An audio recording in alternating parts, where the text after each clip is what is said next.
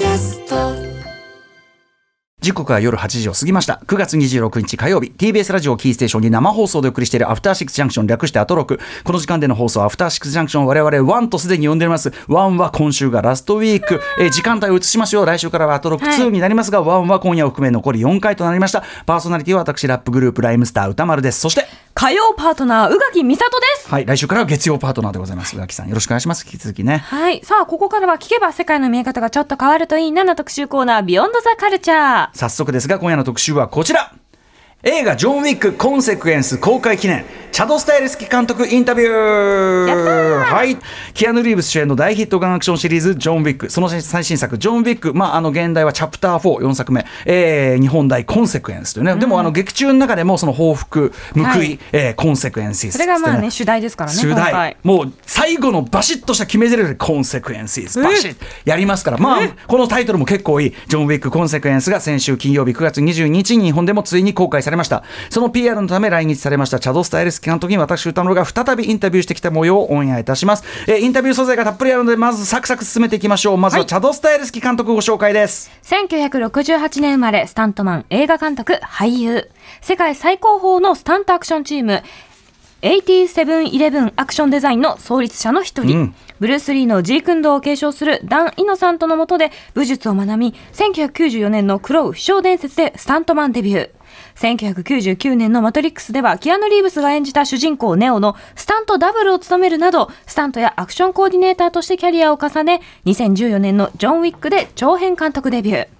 2017年の続編のチャプター2、2019年のパラベラム、そして日本でも公開されたばかりのシリーズ最新作、ジョン・ウィック、コンセクエンスとシリーズすべての監督を務めています。はい、一作目はデビッド・リーチさんというね後にアトミック・ブロンドなども監督される、まあ、方との共同監督でしたけども、ともかくまあデビッド・リーチさんとチャド・スタイリスさんがメインになって、まあ、スタントマンが中心となって、えー、とその映画のアクションシーンというのを複合的にこう作り上げる、今まではバラバラにいろいろやってた、はい。アメリカ映画では。というのを、まあ、香港のスタントチームのややり方にまあ学んで、えー、と完全にこう総合的に作り上げる8711というチームそして映画制作にも乗り出してという、えーこの8711というこの会社が本当に世界のアクションシーン、えーアクション映画の歴史なんていうかなこう技術的なというかその見せ方の最先端みたいなものを常に更新しているという状態そのしかも最先端が常にこう投入されるのがジョン・ウィックシリーズ最新作であると。好。きにならざるを得ん。そうなんですよね。ということで、まあ、私も大ファンですし、まあ、常に注目している人たち、えーでございます、えーそんなチャド・スタイルスキ監督の最新作、ジョン・ウィック・コンセクエンスの概要も簡単にご紹介いたしましょう。ジョン・ウィックシリーズとは、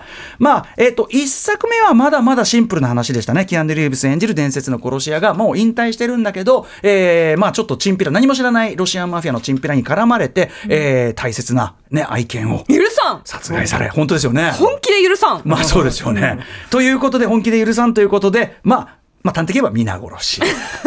まあなんだけど、まああの、それをやったことでさらにこう、なんていうかな、やっぱりまさにコンセクエンスじゃないですけど、やったこともさらにやっぱ報いが返ってくる。お前、見つかっちゃったりなんだったりでえっ、と、現役引退したんじゃねえのかよ、みたいなことで、まあ、あの、2以降、どんどんどんどん話がこじれていく。ポイントとしては、えっ、と、殺し屋独特のこう、世界、社会があるという設定なんですよね。非常に架空の、えー殺し屋たちが世界中にいっぱいいて、で、それを仕切っている、こう、主席連盟というのがいて、はいみたいな、そういう連合みたいな、そういう組織があって、そしてあと非常に重要なコンチネンタルというホテルがあって、はい。まあ、そのホテルの中は戦っちゃいけないんだけどという厳密なルールがあるんだけどとか、あと彼らだけにこう通用する通貨みたいなものであるとか、はあとまあ制約みたいなといろんな決まり事があって、またその理不尽な決まり事にどんどんどんどんジョン・ウィックが絡め取られていく。で、それによって、まあ、最初はそのワンちゃんの、まあ、復讐みたいなことだったのが、シンプルなことだったのが、どんどんどんどんこじれてこじれて、え。っ、と、最終的には、まあ、ほぼ世界中、あの、人口より多いように見える殺し屋たちに、殺し屋しかいない世界。殺し屋しかいないような世界、世界中から命を狙われるような存在になっていき、えーどんどんどんどん大変なことに、いろんな主人公いるから、こんなにかわいそうな目に遭い続ける主人公いるだろうずっと辛そうなの。で、えー、と前回のそのパラベラムのラストでもう瀕死の状態まで陥ったジョン・ウィックがでもねこうやって中指ビって立ててましたけど、はいそこからどういうふうにこうさらに反撃ののろしを上げていくか、えーというような話でございますで今回注目はですねまずそのジョン・ウィックと対抗する殺し屋役ケインということでドニー・イエンが出てくるわけですね。かっこいい。ドニー・イエン。よかった。素晴らしかった、さらに言えばですね前回、えっと、ゼロという役をね、えー本当はやるはずだった真田広樹さんちょっと怪我してしまって出れなくなっちゃった、真田広樹さんが念願かなってついにジョン・ウィックの獣人役島津役で登場。さらにこの番組の関連で言いますと島津の娘アキラという役をシンガーソングライターあのリナ沢山さんが宇垣さんもライブを見に行った大ファン。最高。さんが演じていらっしゃるというあたりこのあたりも特徴となっております。とにかく、えーっと最先端の今の実践的な例えばガンアクションとか格闘の最先端の実践的な技術を山ほど投入しながらトータルではめちゃくちゃアートなというか、はい。ちょっとファンタジックなというか現実からちょっと有利したような、まあ、非常に美しいアクション映画になっていると。そうですね。リアリティがあるんだけど、でもっていう。そう。あのアクション映画の歴史っていうのは結局そのリアリティとファンタジーのそのどっちのの両方高めていくってそういう、あのー歴史だったと思うんですけどまさにそれの最先端をいくような、まあ、その分どんどんどんどん話のなんていうかなある種構造のいびつさみたいなのが進んでってもう1000人組手ですよね。3, 3時間続く1000人組手。もうジョン・ウィックずっと鬱陶しそうな顔してるんですよ。もううんざりっていうか。もうもうやだみたいな。だからすっごくこうまあ見ててげっそりするほど疲れるみたいなね、そういう感じの変わった作品ではあるんですけどね。はい。ということで今回はジョン・ウィック・コンセクエンスを手掛けられましたチャド・コスタイレス監督にインタビューしてきました、えー前回2019年10月3日に前作パラメラム来日時でもインタビューさせていただきました、ということで、まあ、2回目なので、まあ、監督もねあのよく覚えてるよなんておっしゃっていただいて、えー、といろいろお話を伺ってきました。いろんな方の取材を受けてるんで例えば、まあ、真田広之さんがね出演されてみたいなお話は結構他のメディアもされてると思うんでちょっと他のメディアがしないような角度からちょっとね攻めてみようかな我々独自の目線でね。やってみました、はい。インタビューしたのは9月13日水曜日都内某所、えー現場の通訳は我らがいつもお世話になってます、大倉よし子さんでございます。えー膨大な量のインタビュー翻訳してくださったのは我らが映画ライター寺澤ホークさんです、そしてチャド・スタイルスキ監督のボイスオーバーは前回のインタビューに続きジョン・ウィックの吹き替えを担当する声優我らの森川俊之さんが担当。なんとですね、えー、と森川さんこの、えー、と吹き替えの参考になるっていうかね。そのこれから吹き替え版を取られるようなんですけどもあのーすごく役作りの参考になるからってね今回のインタビューのそのお越しを持って帰っていいかっておっしゃってくださってるので。ありがたいこれは嬉しいですね本当にね。さあということでこんな盤石の無人でお送りするチャド・スタイルスキ監督私歌丸のインタビュー、えーお知らせなんとたっぷりお送りします。やった.時刻は8時8分 TBS ラジオキーステーションに生放送でお送りしているアフターシックスジャンクション。今夜は映画ジョン・ウィックコンセクエンス公開記念チャド・スタイルスキ監督インタビューをお送りしていきます。はい、えーということで、あの、私がインタビューしてきました。ちなみに今週、あの、ムービーウォッチメンが本当にくしくもちょうど、あの、コンセプトです当たりましたんで、2回ね、2回回して当たりましたんで、はい。はい、えーということで、これのちょっと、なんだかな、参考、参考資料としても、ちょっとね、役立てていければと思います。ということで、量が多いので、いくつかのブロックに分けてお聞きいただきます。サクサクいかないとね、入んないんでね。まずですね、最初は、何の話聞こうかなと思ったんですけど、えっ、と、まず今回、大阪が、まあ、舞台になるシーンが前半に出てくるんですが、まあ、そこでのその桜の使い方とか、もともとその、なんていうかな、えっ、と、非常にちょっと抽象化された舞台というかな、例えば後ろがバックがものすごくこう、カラフルだったり、そこにシルエットだけこう映る状態でこうアクションをしたりとか、僕はそこはですね、鈴木清純の一連の日活アクション、特に東京流れ物、海外でも非常に有名なんで、えっ、と、まあ、これをあの連想したというか、このあたりのオマージュありますかみたいなあたりから繰り込んでいました。あとは、えっ、と、いきなり冒頭早々に出てくるですね、アラビアのロレンスオマージュ。このアラビアのロレンスオマージュが、えっ、と、編集、編集の仕方のオマージュもしてて、これが驚きましたなんてこともぶつけていっていったりします。えーということで、チャドスタイルスキーインタビュー、えーボイスオーバーは森川俊之さんです。どうぞ今回も、あの、チャプター4も本当にすごかったです。あの、もう、ジョン・ウィックシリーズが、そのリアルさと、リアルな実践的アクションと、えっと、本当にアート的な抽象性みたいな要するにあもうほとんどアートアクション映画というような領域を完全にこうシリーズで確立したなっていう感じがしてあの圧倒されました前編で。今回例えば大阪が舞台になったところであの桜がすごく印象的に使われていたりとか僕が連想したのはあのそういうアート的なアクションの日本の先駆で鈴木清純っていうディレクターがいて彼の、えっとまあ、東京流れ物東京ドリフターっていう作品があってそういう鈴木清純的なアクションの影響も僕はなんとなく感じたんですがそのあたりいかがでしょうか？I think I've, I really enjoyed his film. 彼の作.品は大好きだ I think 日本が舞台の映画なら、キル・ビル、東京流れ者、レデ・ラッド、白雪姫、殺し屋一、all 1イチ、ザトイチシリーズにも影響を受けたよ。どの監督もアクションだけではなく、物語や登場人物の個性を強烈に描いている。アクション映画にとって大切なのはアクションだけじゃない。画面のルックや色彩、俳優たちの演技、そこから伝わる感情。それら say, べて "Ah, が映画を形 action." 作っているみんなアクションの is 葉 very かり聞いて.くるけどそれだけじゃダメなんだ.例えば.ダイ・ハードのアクションは確かに素晴らしいでも傑作になったのはブルース・ウィルスのキャラクターがあってこそクリント・イーストウッドの「続夕日の岩盤」もアクションはほんの少しだったでもそのほんの少しが完璧に決まっているザトウイチもそうだ。派手な見せ場は2箇所ぐらいしかない。でもその場面が超クールなんだ。大事なのはキャラクターを描き込むこと。子供の頃はバスター・キートンやハロルド・ロイドのサイレント映画をよく見たよ。一つのスタントに向けて ためにためてそして決めるそれがいいんだ。例えば今回の映画でジョン・ウィックがずっと階段を登っていく。ギリシャ神話のシジフォスが大きな岩を押しながら山を登らされたように岩を押して押して最後には岩ごと転げ落ちる。今回キアヌがやっていたのはそういうことだ。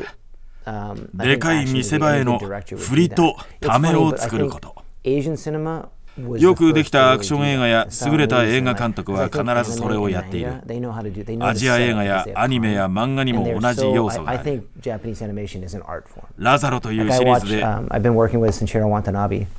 Son, you know, Cowboy Bebop. カーボーイビバップの渡辺慎一郎監督と仕事をしたんだ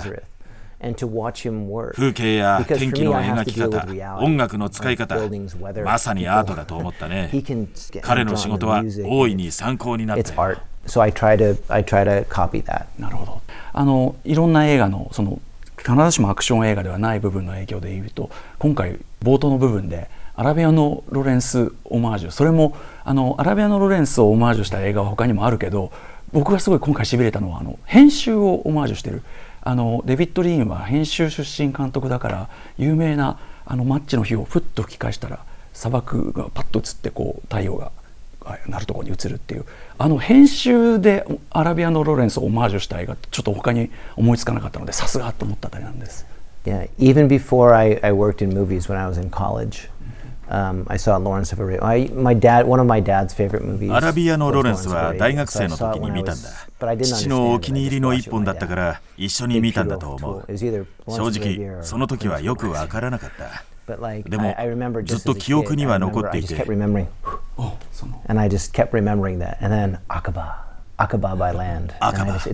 赤羽を陸から攻め。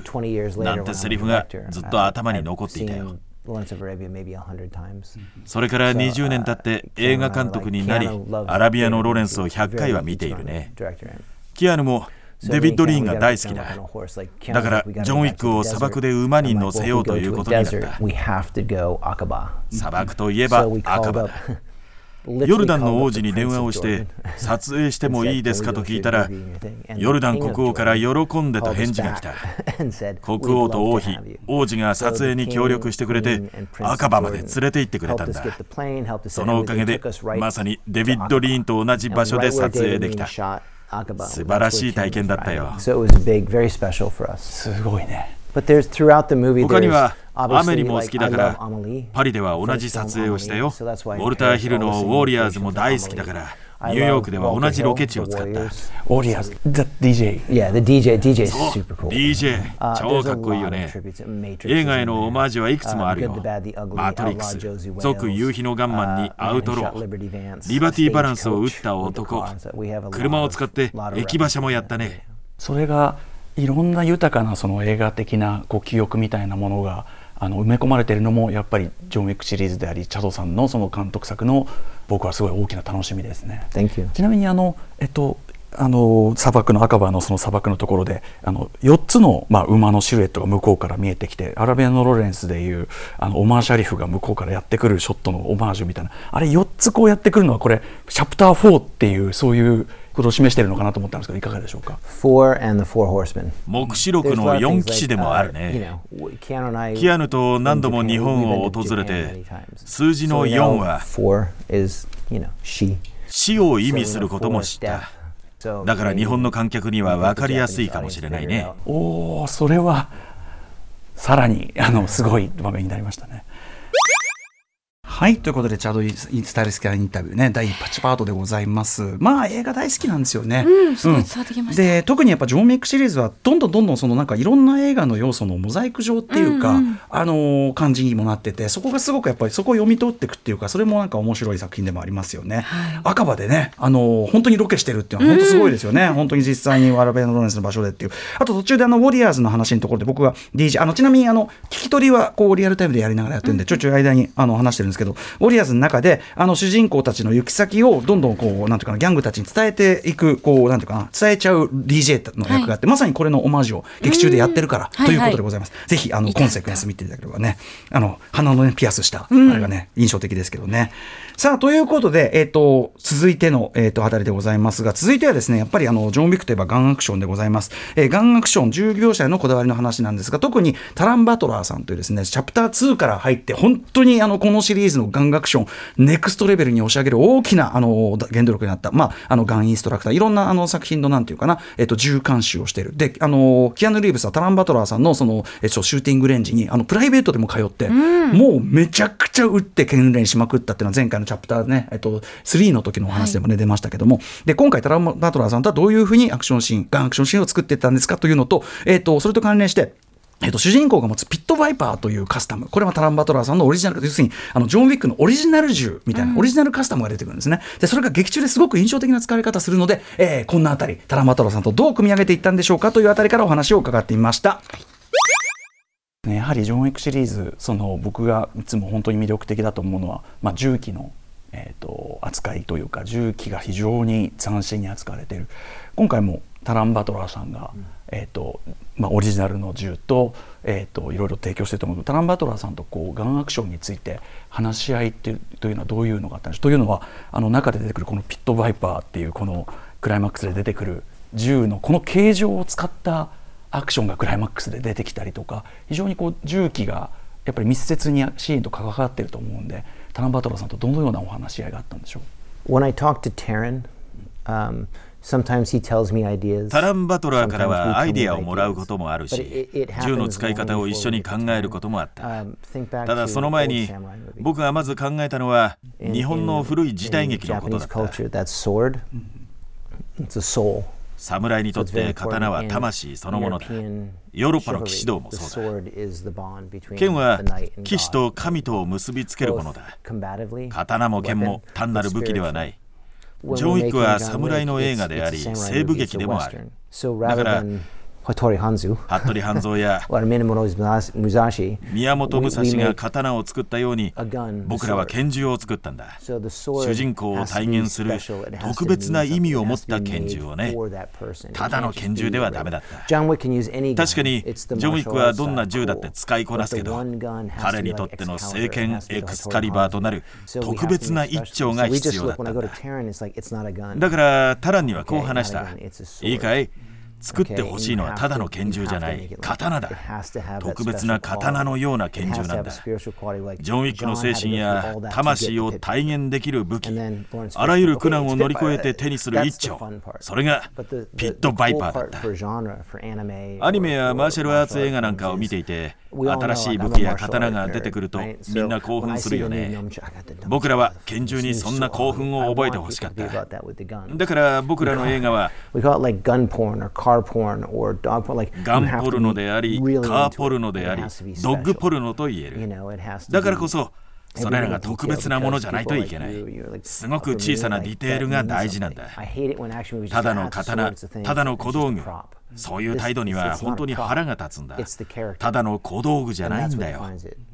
すべては登場人物を体現するものなんだ衣装にしてもそう例えばキアヌのシャツの襟は彼の頭の角度と密接な関係があるビル・スカルスガルドのネクタイにも特別な意味がある拳銃にしてもそうなんだジャケットから銃を抜くそのアクション一つに意味がなきゃいけないそういうことを僕は渡辺慎一郎監督やオシャウスキー監督から学んだよだから今後ジョン・ウィックはまあ、非常に合理的に敵の武器も奪いながら戦うけど今回は特にあの丁寧に拾いますよねどんなアクションの中でもだからそれは彼にとっての刀でありただの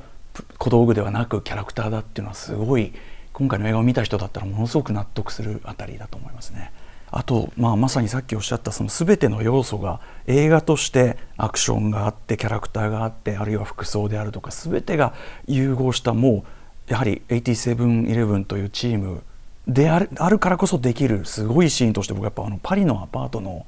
えっと、カメラが上からこう俯瞰で撮ってるあの場面が本当に圧倒的な新鮮さで見たんですけどもあそこをまずあの、えっと、このカメラワークですけども非常にゲームっぽいなというふうに連想したら、えっと、他のインタビューなどで答えられてるんですかね「あのザ・香港マサカー」っていうゲームちょっと僕今日もやってきましたけどあの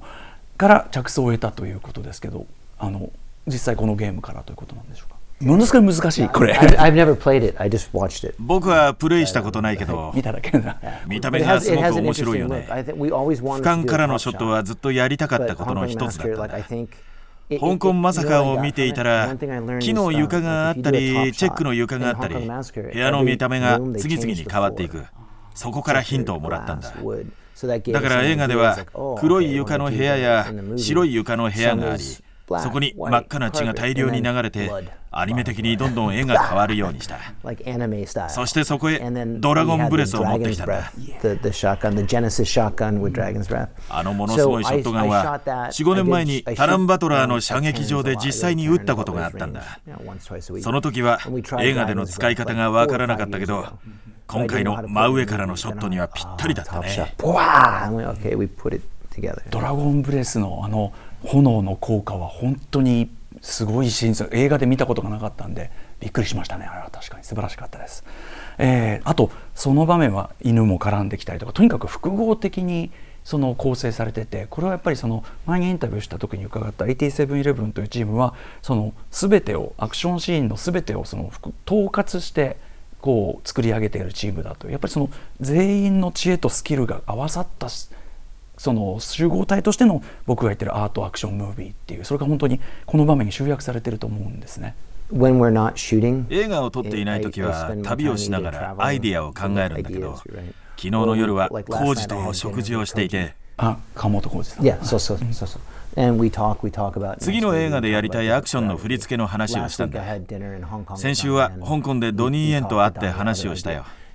アクションはファッションとよく似ていて常にトレンドが変わっていくものなんだ。マトリックススタイルからボーンアイデンティティスタイルそしてジョン・ウィックスタイルではその次は僕ら8711の仕事はその次を考えることだ常に観客を驚かせたい。でも木をてらってばかりではダメなんだ。一連のアクションを作るためには明確なコンセプトユニークな味付けそれに何よりチームが必要なんだ。8711はオープンな場所だ。僕のチームというわけではない。みんなのチームだ。国籍も関係ない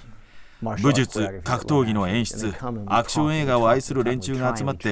延々と話し訓練しその中でアイディアが生まれる。すごく頭が良くて才能のある人材が集まっているからできることだね。そんな仲間と毎日話し合える本当にいい場所だよ。はい、ジョン・ウィックチャプター4チャドウェススタイルスキさんインタビューパート2でございます。いい、うん、いいですね。あの、うんビットワイパーというその愛獣を本当にあの宇垣さんともねいつも話しててあの毎回拾うなんかこう結構乱戦になってるのに拾う。すごい大事なんですよね。でもそれが今回のお話聞いてすごいよくわかりました。マガあのねマガジンも捨てないで自分のあのマガジンポーチに戻してたりするんですね。だからすごく丁寧に使ってるっていうのは、理由はこういうことだったんですね。まさしくだし、うん、あと、うん、ね、ポルノって言ってたけど、まあ、つまり銃がすごく魅力的で車が魅力的で犬が魅力的。そうそれ自体をめでるというかね、毒ポルノって言うとちょっとなんか違うもの想像しちゃう。あとあのドラゴンプレスってあの火を吹くあのあれは本当に実在するショットガンの弾なんですね、それをやっぱりアクションに生かすというあたりそこもすごいあたりでございましたし。すごい面白かったですもの。はい、ということでちょうどあの川本浩二さんというねあのルローニケンシンなどもやられている、はい、えー、アクションチームね日本のアクションチームの話出てきましたんで、えー、日本のアクションチームどうなんですかというような、えー、お話伺ってみました。ちょうどその川本浩二さんの話出たんでその、えっと、日本の話も伺いたいんですけどあの日本のその川本浩二さんアクションコーディネーターとして参加されたと思う日本のアクションチームはチャドさんから見ていかがですか In different movies, like the, you guys have all seen Japanese action movies. There's a style. 日本のアクション映画には独自のスタイルがある。中国映画にもワイヤーアクションやそこでしか見られないスタイルがあるよね。韓国映画もそうだ。韓国にはテコンドーがある。タタタタタタタタとすごく速い足技を使う。テコンドーも空手も大好きだ。国ごとの特色に興味があるんだ例えば日本ではそうそう拳銃が使えないだから刃物がよく出てくるルローニケンシンなんか見ていると今の日本のアクションはすごくスピード感があるよね アメリカ人はもうちょっとゆっくりしている。そうかな。little pace difference, right? そうかな。Chinese is ほだだ、ほやほやほや。中国にはまた独特のリズムがある。ペースの違いがあるんだよ。国によって変わってくるんだよね。今度のジョン・ウィックにはまさにルローニケンシン的なバイブスが欲しかった。僕は友人のアクション監督の谷垣健二さんに相談して川本浩二さんを紹介してもらったんだ。特にパリの階段が舞台のシーンには日本のチームが必要だった。大阪のシーンでは首席連合の軍団役にすごく背が高い俳優が欲しかったからローレン・デミアノフというフランス人のアクション監督を呼んだ。彼のチームはみんなでかいんだ。あとはブルガリアのチームもいた。大きなやつは2メートル近かった。国によってスタントチームにはそれぞれ異なった特徴がある。キアヌが日本人と戦うとき、またはブルガリア人と戦うとき、動きに大きな違いが出てくる。それが格闘場面に効いてくる。テイストの違うアクションを見せることができるんだ。その意味でそうか。でもあのね大阪に来てでやっぱりその異なるスタイルのそのスタントみたいなものの、まあ、まさにその一番分かりやすい例がやはり映画ファンの夢真田広之 VS ドニー・エンっていうあれはまさに2人のその真田さんっていう日本のまさにチャンバラスタイルの正統派ああとはマーシャルアーツも全部やできる人 VS ドニー・エンはもうドニー・エンスタイルっていうかあのドニー・エンがこう手を回してボンっていうあんなアクションをしてこうなんていうかコメコメカルにならないっていうかもっとドニエンぐらいだと思うんですけどこの2人の対決ってでもこう監督としてはどっちに勝たせたものかって悩ましいんじゃなかったですかっていう。No, no, very easy. いや、簡単なことだよ。誰が勝つかは問題じゃない。大事なのはキャラクターを見せることなんだ。ドニー・イエンがいればそれは簡単だ。キアヌのジョン・ウィックはイーストウッドやマック・イーン。リー・マービンやジョン・ウェイ。ンアメリカの伝統的な男たちが一つになったようなキャラクターだ。一方でドニーはザトイチの勝慎太郎や三船敏郎超ユンファを下敷きにしつつ彼自身が演じたイップマンも加えたようなドニー・イエンの集大成を見せてくれる。それは楽しいキャラに決まっているよね。そんなドニー演じるケインとジョン・ウィックが戦う時が来る。それまでに観客にはケインという面白いキャラのことを好きになっていてほしかった。真田広之もドニーも僕もみんな物語を理解していた。戦いの振り付けや結果以上にそれぞれのキャラクターを愛してもらう。それが重要なんだそうすれば観客のみんなはどちらが勝っても辛い思いをする。そうなれば僕の狙い通り。とにかく観客に何かを感じてほしかった。どんなにすごいアクションでも観客に何の感情も残せなかったらそれは失敗だ。場面の終わりに何かを残すことができたらうまくいったってことだね。はい、まあ、2個目の質問はちょっとねあのミーハーな感じの質問をしてしまいましたがわかります、うん、ちょっとねこれ聞かないわけにいかないなって感じだったんでね、うん、はいやってみました。でもやっぱりその本当にあのチャドさんのその、うん、今回の映画のためのチームっていうのは本当に多国籍ではい、でそれがこう組み合わさることで新鮮な今までにないような例えばすごくがたいがでかい相手を、えー、体格で劣る劣る人がどうやって倒すかみたいなところ、うんうん、例えば里奈さ山さんが後ろから乗っかって、はいはい、こうどんどんどんどん、ね、乗っかって上から刺していくとか、うん、なんかそういうこう一個一個の工夫この人とこの人が戦うならこうみたいな。それが新たなシーンのこうなんていうかな、えーと、面白さにつながっていくみたいな。それがなんか監督の話からやっぱりあこうやってできてそして何よりもアクション映画が好きで好きでしょうがない、うん、もうなんかオタクなんですよねだから。そうだね、うん、だからまあ楽しそうに本当にこう作ってるっていうかね、もちろん大変でしょうけどもというあたりも伝わってきてそういうあたりもねすごい素敵な方で好きになりました。はい、えー、続いての質問なんですがさあお待たせしました。リナ沢山さんに関する質問でございます、えー、宇垣さんも大好きこの番組でもね音楽アーティストとして何回も紹介してきたリナ沢山さん、はい、えー、どういうふうに決まったんですかということ。とそしてこの番組ではどうしてもこれを聞かなきゃいけなかった。ベイビー・ワルキューレでおなじみ、えー、伊沢沙織さん。ね。ね。えっ、ー、とリナどうやらリナ沢山さんのスタントダブルを務めてるらしいというのを聞いて以来もワクワクしてて、まあ、実際やってるわけクレジットにも輝く載っておりますが、うん、えー、彼女の話そして劇中で流れる、まあ、私も非常にゆかりが深いある日本語ラップ曲についての質問。これは他のメディアあんましないんじゃないかというあたり言ってみましたどうぞ。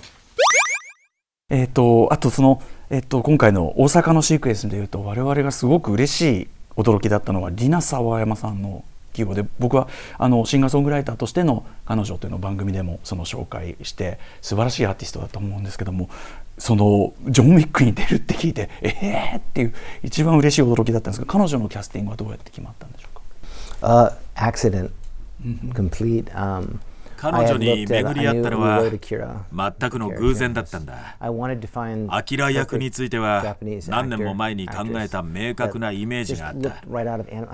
屋上の上でのワンショットで横顔のクローズアップ自分の父親が今にも殺されてしまう。その瞬間の本当に悲しい横顔。そんな場面を想像していたでもぴったりの俳優が見つからなかった。撮影まで2ヶ月を切ってもまだ見つからない。夜中のベルリンで困り果て日本人のポップスターやダンサーをネットで探していたんだ。その時にリナを発見したんだ。YouTube で彼女のビデオを何本も見たよ。するとビデオやパフォーマンスごとに印象が全然違う髪型も衣装もダンスも曲ごとに違っていた。感情表現も素晴らしかった。これはぴったりだと思って3日ぐらいリナのことを考えていたよ。アキラ役の俳優は相変わらず見つからないので一か八かで彼女のエージェントに連絡した。そこからロンドンでレコーディング中だったリナにつながってビデオ通話で20分ぐらい話すことができたんだ。どうもチャドと言います。ジョン・ウィックという映画の監督でと挨拶したらジョン・ウィック大好きと言ってくれたのでえ本当？じゃあ新作に出てくれません？ちょっとした役なんですけど とお願いしたんだ。でもいやそれはいいです。私俳優じゃないのでと断られてしまったよ。とにかくベルリンまで来てもらえませんかと食い下がったら本当に来てくれた。それからキアヌと3人で話をしてスタントチームにも会ってもらった1時間ぐらい一緒にトレーニングをしたかな。するとキアヌもチームも彼女は素晴らしいと褒めていた。だから映画に出てくれませんかと改めて聞いたんだ今度はえー、っとはいと返事をくれて正式にベルリンにやってきたそれから真田広之と話してもらったら広之も彼女はすごいぞって言うんだ。だからリナの役も大きくなったんだ。あの彼女はもちろんアクションは未経験だったと思いますけど彼女のスタントダブルを務めたのが、えっと、伊沢沙織さんっていう、えっと、日本のめちゃくちゃアクションできる、まあ、あの俳優さんなんですけどもあの彼女の印象とかってありますか？というのは彼女の主演作の「ベイビー・ワルキューレ」という映画があってこれ我々大好きなえっと、日本のまあ新しい時代のアクション映画だと思って特に伊沢さんは本当に素晴らしいんですけど彼女のスタントダブルリーナ・サマヤマさんのスタントダブル務められたえー、と伊沢さんの印象などってありますか？Yeah, she's great. 彼女もすごかったね。Oh no, when she first, when Koji brought over the stunt team, we said we wanted two Japanese stunt women as well. So Sori and I. 工事に頼んで伊沢沙織と和田崎愛の女性スタント2人を連れてきてもらった。人とも素晴らしかったよ。動きも反応もめちゃめちゃ速いんだ。最高だったよ。何もパンチやキックだけがスタントじゃない。演技することもスタントのうち。沙織のリハーサルが終わってコージを見ると、彼女、演技できるだろう？と言うんだ。その通りだったよ。沙織はリナの演技を完璧にコピーしてた。全く同じように歩いたり頭を動かしたり.振り返ったり.素晴らしい俳優だね.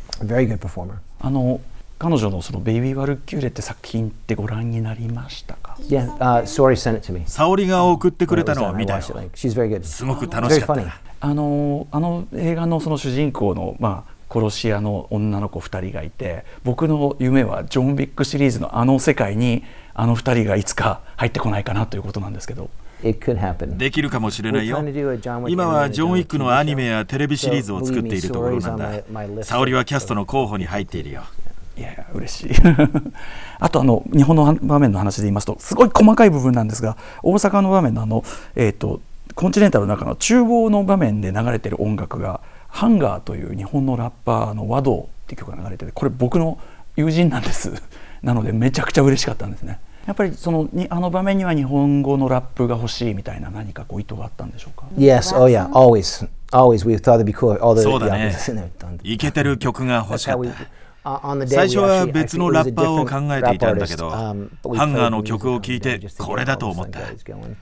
楽しいんだけど、エッジが聴いていて、タフな印象を受けた。ビートもあって、島津の歩く姿にぴったりはまったよ。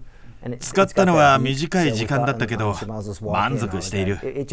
ハンガーにつながるまではちょっと時間がかかったんだ。何ヶ月かかけてやっと許諾がもらえたよ。君に電話すれば話が早かったね。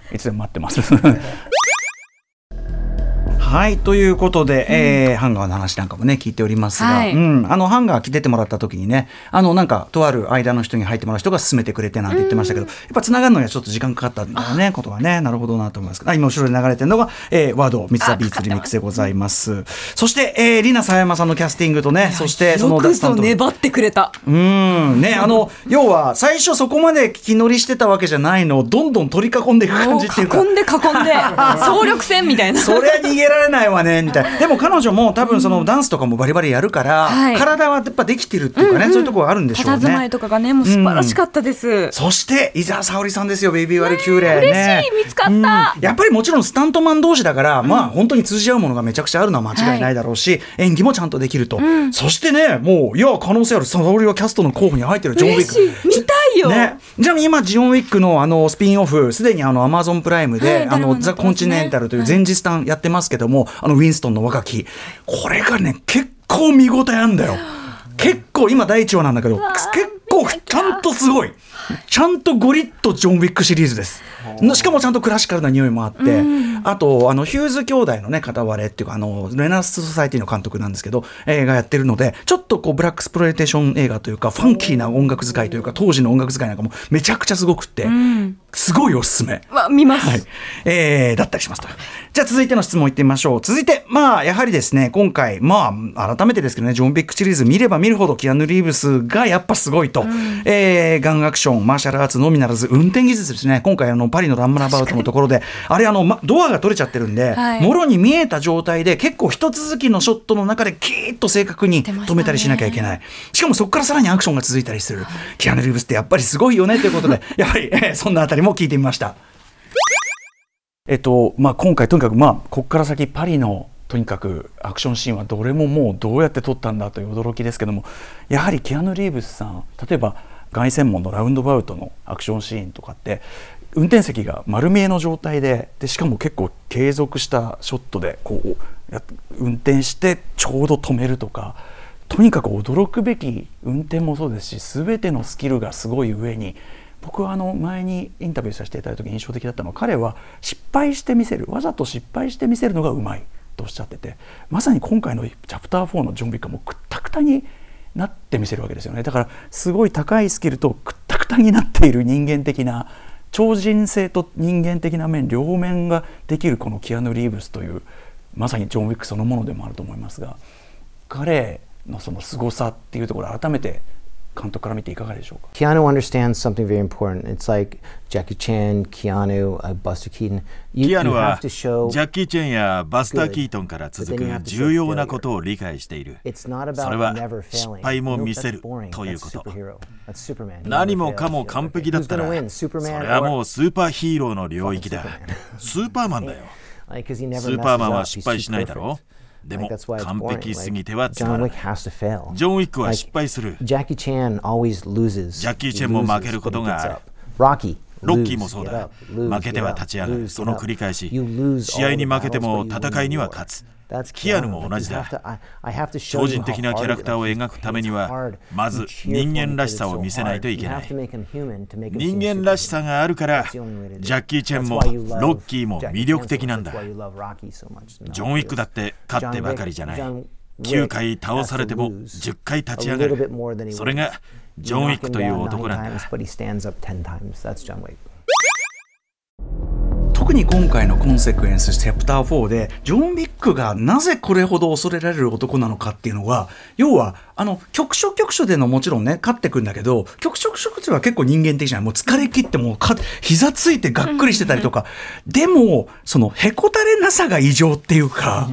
ね、ど根性、うん、で、まあ、いくらやっても死なない。さすがにこれは死んでるだろうって距離から 落ちたりもしてますけども。ね、うん。まあ、だから、そういうとこですよね。まあ、で、それをやっぱりその、うんざりした顔で、イエーっつって、行くやっぱりキアヌ・リーブスってことなんですよね。うん、まあ、希代のキャラクターにやっぱなりましたよね。はい、ところね。もうセリフがどんどん減らされていくというね。もう顔で語る。顔で語る。もうやめてくれって。イエーも言わない。もう返事もしない場面も増えましたけど。みたいな感じでね。さあ、ということで、こちら最後のブロックになります。最後はですね、えー、やっぱりジョン・ウィックシリーズの、そのさっき言った特殊な世界観、まあ、殺し屋たちがあるルールのもとに従っているという世界観を象徴する存在として、コンチネンタルホテルのコンシェルジェ、えー、コンシェルジュ、えっ、ー、と、シャロン、はい、ね、えー、ます。で、それを演じられてたランス・レディックさんが今年3月に、えっ、ー、と、亡くなってしまったと、うん、えー、まあ、そのことを伺いつつ、で、そこから派生してというかな、えっ、と、ちょいちょい、こう、監督の話の隙間から出てくる、こう、ギリシャ神話的なモチーフとか、はい、悲劇性みたいなところに関関する質問、この辺りが最後のブロックになりますどうぞ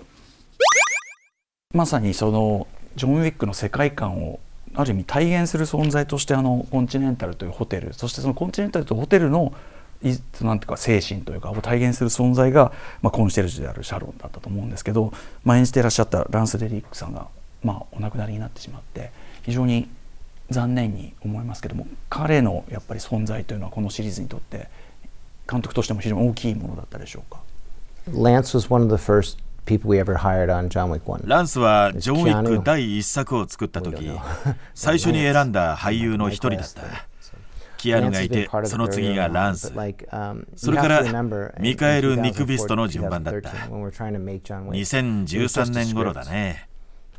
準備段階では 脚本が良くなかった。正直なんだこりゃと思ったよ。ジョン・ウィックは65歳で年を取った犬をめぐって3人ぐらいの死人が出る。完成作とは全然違ったんだ。これじゃつまらないと、キアヌや脚本のデレク・コルスタッド、デビッド・リーチと僕で書き直した。そこでギリシャ神話のアイディアを持ち込んだんだ。ある男が子犬1匹の復讐のために100人を皆殺しにする映画だ。でもそう言うと、どんな俳優にも大体断られてしまう。バカみたいに聞こえたんだろう。そこで、これはギリシャ神話なんだ。オデュッセウスとゼウスの物語だと説明した。ランスにも同じ説明をしたら、このシャロンというホテルのコンシェルジュは、ギリシャ神話のヤヌスだね。と5分で理解してくれたよ。それで出演が決まったんだ。今回のオープニングでキアヌが巻きわらをついている。その背景にはヤヌスの絵を飾ったヤヌスの2つの顔は旅の始まりと終わりを意味しているんだ。ヤヌスのコンセプトはすごく重要なものだった。だから映画の最初と最後にそのイメージを持ってきた。最後のヤヌスは別れを意味している。コンチネンタルホテルは現実世界とジョン・ウィックの世界の間にあるゲートのようなものだ。一旦ホテルに入ると世界の見た目が変わる。実際色彩もレンズも何もかも変えたんだ。そしてそこにはいつでもランスの演じたシャロンがいる。彼は門番であり人々を死の世界に誘う先導でもある。ランスは物事の始まりを司るヤヌスのコンセプトをとても大事にしてくれたよ彼がいなくなりとても寂しいね日本でいうところのわびさびとかものの哀れとか生きていることの悲しさを感じるよでもランスもきっとこのシリーズを誇りに思ってくれているはずだあの先ほどのその坂のメタファーがあのシジフォスだとかヤヌスとかやっぱりそのギリシャ悲劇みたいなものがすごく監督の中のなんていうか大きなテーマの根幹にあるんですねそのあたりっていうのはいつ頃学ばれたものなんですか？I think I've always been fascinated by mythology. ずっと神話に惹かれてきた。ものの哀れという考え方が好きなんだけど、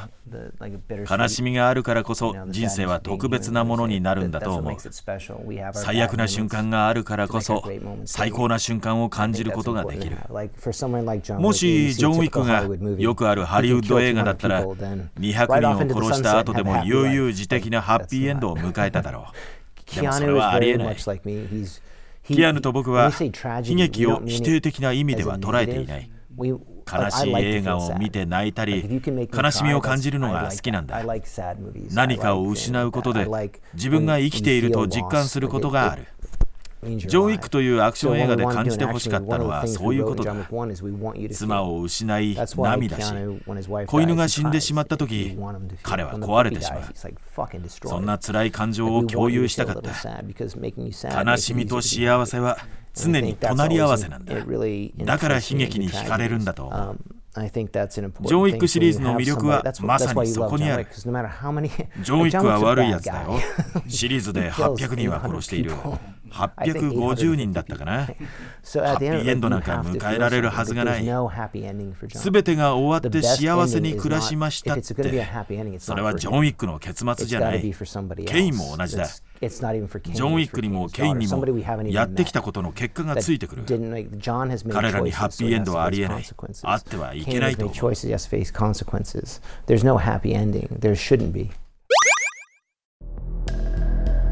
はいということでございました。ねまずやっぱりねランス・レティックさんのこう逆に対する理解それはヤヌスだねっていうね。なんと知的な。すごいですよね、うん、だからこそまあやっぱりジョン・ウィックシリーズの、まあ、一種こうキアヌ・レースももちろんそうですけど、はい、顔っていうかお重しのようにそこにいて、うん、なんかこう世界観を共有させてくれるような、はい、やっぱ彼が一人出てくることであこれはもう特殊な世界、うん、でまあおっしゃるとり監督おっしゃるとりそこから先はもうなんていうかちょっとこう冥府魔道というか、はい、普通じゃない、こう人たちの世界になっていくみたいなね、えー、感じがするというあたりをね本当に最初から理解されてたっていうのもすごかったですし監督の言うねジョン・ウィックというもの全体このシリーズを全体を追うなんていうかもう動き出したら止まらない悲劇性っていうかある非常に理不尽なシステムにの中で生きるしかない人間がもういやおうなくそっちに行く話じゃないですか。うん、全然こうなんていうかな選択肢がないっていうか。ですね。で進めば進むほどもう悪い方に行っちゃって。でも多分彼がその最初に選択した